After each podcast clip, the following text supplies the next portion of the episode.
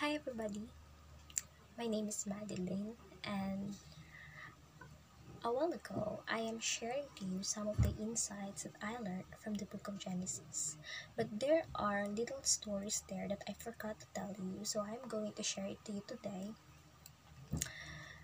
I will not tell you what chapter it is, all I know is it came from Genesis chapter 1 up to Genesis chapter 30 and I encourage you to read the whole book of Genesis so that you will definitely understand what I am really telling you. So here it goes. This is the time when Abraham and his wife Sarah is temporarily sojourning in the land of the Philistines under the rulership of King Abimelech.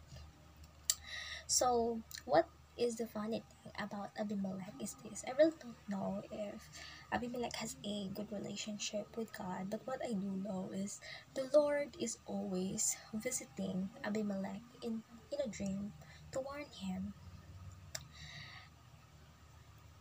so that he will never commit sin against the Lord. So that time, Abraham and Sarah, as I said, is temporarily sojourning in the land of the Philistines under the rulership King Abimelech. Abraham was so afraid that the people might take a liking on his wife because Sarah is a very beautiful woman in spite of being advanced in age.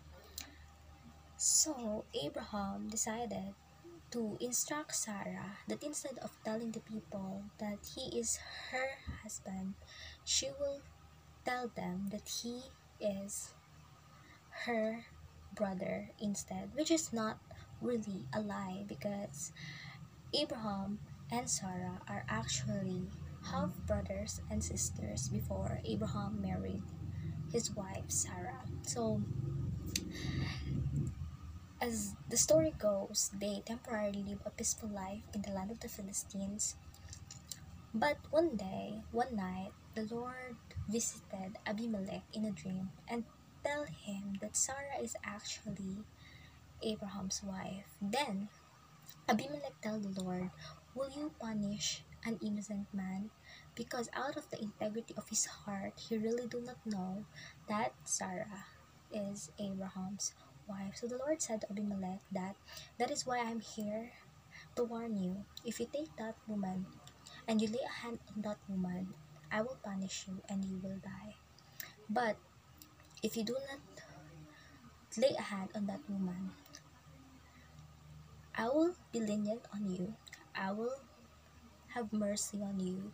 Just give Abraham a bull and a ram so that he can pray for you as a priest, as a priest of God. So the next morning, Abraham instructed the whole people that they will never lay a hand on Sarah. Then he gave those bull and ram for sacrifice to Abraham, and Abraham prayed for the people, and the Lord gave up his punishment of ban of barrenness among men and women alike. So what I learned on that story is this. If we are really a man and woman of God, a sons of daughter of God, sons and daughters of God, and if we are really a true Christian by heart, if someone is plotting against us, in order for us to stumble on our faith, God will protect us. He will send warnings so that we will never fall short from the faith that we are professing it. So in this story, Abraham is the one that is at fault. We cannot blame him though because uh, there is still no Holy Spirit at the time. That is a life in the old covenant. So people are still doing by works. Though the Spirit of God is with Abraham, the Spirit of God is still not in him. It is just only with him. So the Holy Spirit can only instruct a man, but he cannot control his life. So here we see the big difference between a man living in the old covenant faith and living the new covenant faith. Here in the new covenant, we are actually in a very big advantage because the Holy Spirit is now inside us. We are now the indwelling of the Holy Spirit as the temple of God, being His church. So, that is what happened. We cannot blame Abraham. Abraham is still the father of faith. We can give him to that. And the time there's still no Isaac and God is still not establish a covenant, a clear covenant to Abraham that Abraham must uh, do what God is telling him to do. So here, Abraham is clearly at fault, but you cannot blame him. But anyway, what I want to share to you there on that story is if you are truly seeking God, if someone is plotting against you, even if that be a person or the enemy himself, the devil, God will protect us. That is number one. And number two is this.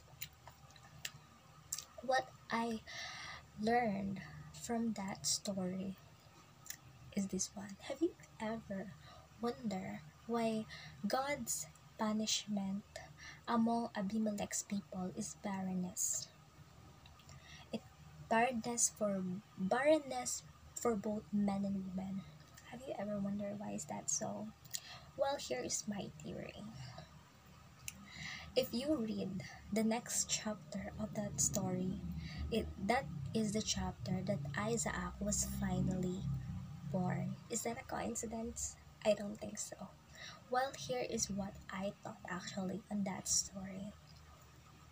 Though the Lord already warned Abimelech, God will never force anyone to obey him.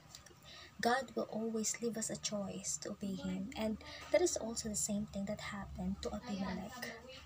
God let Abimelech to have his own choice whether to still lay a hand on Sarah or not. And what if Abimelech decided to disobey God? Will it ever thwart the plan of God? Certainly no, even though Abimelech forced himself to Sarah or any man on that area on the land of the Philistines forced themselves to Sarah, will it ever thwart the plan of God? Certainly not. That is why, if they ever raped Sarah, the time God decided to make everyone on that land barren so that Isaac, Isaac's blood will never be tainted because Isaac is the promised child of the Lord to Abraham and Sarah. And probably that time, we never know, Sarah might be probably pregnant already. But th this is what I know, and this is my theory. I don't know if you will believe me, but this is what I believe. Nobody, even man or even the enemy himself, can ever thwart the plan of God. So, if God decided that Isaac would be born on this time, if God decided that the mother of Isaac would be Sarah, if God decided that on Isaac Abraham will be blessed, that will certainly happen. Even Abraham or Abimelech decided to swerve against the plan of God. So I hope you guys learn from this um, message that I shared to you today, and I hope that this will give us joy and hope that whatever happened, if we are really true and faithful to God, God will always protect us. And whatever whatever future God has set on us, whatever future God has predestined us to be, nobody can ever thwart it, not even our own selves. So thank you very much. God bless you. You, the one who always seek God first in his or her life. Good evening.